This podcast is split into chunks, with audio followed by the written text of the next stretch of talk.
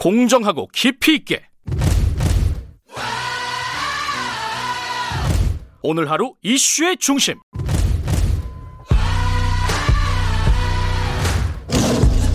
김경래의 최강 시사.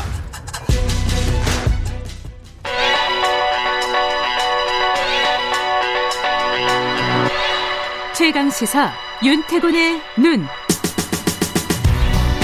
예, 윤태곤의 눈 의지와 전략그룹 더모아의 윤태곤 정치 분석 실장 나와 계십니다. 안녕하세요. 네, 안녕하세요. 뭐 국회 얘기 조금 더 해보죠. 예. 어제 뭐 여당이 속도를 많이 내고 있어요, 그죠 입법 그렇죠. 관련해서. 지금 이제 예. 전주의 의원이 야당이 보는 관점에서 쭉 설명을 음. 뭐 자세하게 해주셨는데 어쨌든 야당이 안건 조정 회의라는 방어막을 쳤지만은 그것도 뭐 돌파됐고 네. 필리버스터 하더라도 10일, 11일 본회의가 디데이다 뭐 이런 이야기가 나와요. 음. 그러니까 현재 규정이라든지 그 세 숫자의 이제 격차를 볼 때는 야당이 막기 어려울 것이고 여당이 이제 마음을 먹으면 가는 거죠. 네. 자, 지금 이 좀 복잡한 상황인데 이걸 어떻게 지금 보고 계신지 좀 얘기를 그러니까 들어보죠. 저는 음. 가치 판단을 떠나서 이제 뭐 맨날 가치 판단을 떠나서 이야기한다 이렇게 말씀드리는데 쉽진 않죠, 그거. 네. 근데 이게 뭐 가치 판단을 완전히 떠난다기보다 다른 각도에서 좀 보겠다 예. 이런 말씀이죠. 지난주부터 여당 청와대 지지율 안 좋았잖아요. 그 앞에도 안 좋았어요. 근데 네. 지난주부터 그 떨어지는 속도가 빨라졌죠. 예. 그리고 지난주 후반부터 금주 초까지는 뭐 최저치 갱신 음. 이런 보도들 많이 나왔지 않습니까? 대통령도 그렇고 민주당도 그렇고 이게 중도층이나 수도권에서 안 좋은 것도 있는데 최근에는 진보층하고 호남 집토끼도 빠졌다는 거예요. 음. 네. 그래서 지금 상황을 그 집토끼 쪽에 집중하는 이런 야, 걸로 보시는 건가요? 그렇죠. 그러니까 이게 정답은 없는 건데 선택지는 두 가지입니다. 중도층을 좀 바라보느냐 네. 아니면 집토끼 뭐 원래 이제 핵심 지지층을 바라보느냐 음. 뭐 이런 두 가지인데 현재 민주당의 구조를 보면은 중도층이 거의 설 자리가 없어요. 설 자리가 없는지 존재가 없는지 제가 잘 모르겠는데 음. 그리고 이낙연 대표 같은 경우에도 원래는 좀 뭐 중도층의 이미지 협치 뭐 이런 강조했지 않습니까? 근데 최근 상황이 안 좋잖아요. 네. 본인 지지율 떨어지죠. 예. 당 지지율 떨어졌죠. 그리고 뭐 선거법 위반 등의 혐의로 수사받던 측근 인사가 불행한 일이 있었고 네. 이런 구조를 볼 때 민주당이 두 가지 선택지 중에 어느 쪽을 선택할 것이냐는 뭐 사실 정해져 있었다. 음, 어, 이 강공기조, 그렇죠. 뭐 집토끼 이쪽으로 네. 집중을 한다. 대통령이 또 그 며칠 전에 사과도 하고 그랬잖아요. 근데 그 사과라는 게요. 예. 뭐 대통령 워딩이 이번에도 되게 추상적이었는데 요약해 보면은 이렇게 혼란스러워서 죄송하다. 검찰 개혁, 뭐 공수처 빨리 빨리 처리하겠다. 그게 음. 핵심이잖아요. 음흠. 내용을 보자면은 음, 예.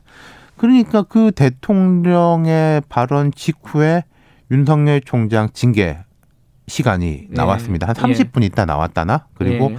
뭐 방금 이제 전주의 의원 이야기했지만 여야 원내대표가 물밑 협의도 중단. 그 어제 국회가 극히 혼란스러운데 대통령 일정은 뭐 무역, FTA 음. 경제 성과 이런 데 가서 상도 주고 기업인한테.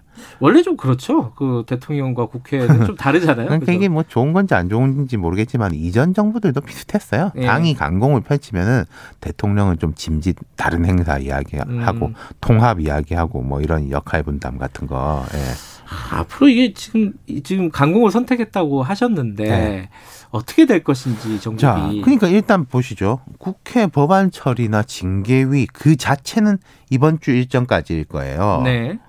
그러면 이까지는 무조건 가겠죠. 네. 근데 그걸로 이제 끝이 날 거냐. 뭐 예컨대 지금 공수처법 본회의에서 이번 주말에 처리를 한다면은 네. 그 법에 따라서 다시 공수처장 후보를 뭐 두 사람을 이제 추천해야 되는 거지 않습니까? 예. 두 사람 올리면 청와대에서 한 명 뽑겠죠. 네. 그 사람에 대해서 인사 검증, 인사 청문회 같은 것도 줄줄이 진행될 거 아닙니까? 예. 그 뒤에 뭐 차장도 뽑고 공수처 검사도 뽑고 그다음 윤석열 총장 징계위 같은 경우에도 지금 뭐 표면적으로 뜨는 거는 깊이 문제. 음. 얼마 전에 임명된 뭐 법무차관에 대해서도 요리조리 말이 많은데 이 요컨대 제가 드린 말씀은 강공을 펼치더라도 그 앞뒤로 일처리나 실력이 따라가야 된다는 음. 말씀이에요. 그러니까 추미애 장관의 윤석열 총장 압박 같은 경우에는 좀 그렇지 못한 게 많았지 않습니까? 구멍이 네. 이제 숭숭 났잖아요. 예. 뭐 어제도 이제 김봉현 씨 주장이 대부분 사실이 아니다. 남부지검에서 그렇게 발표를 했는데 물론 여기에 대해서 어떤 쪽은 그 검사들이 결국 술자리 해가지고 뭐 기소 당하는 거 아니냐. 여기다 음. 방점을 두는 분이 있고 어떤 네. 분은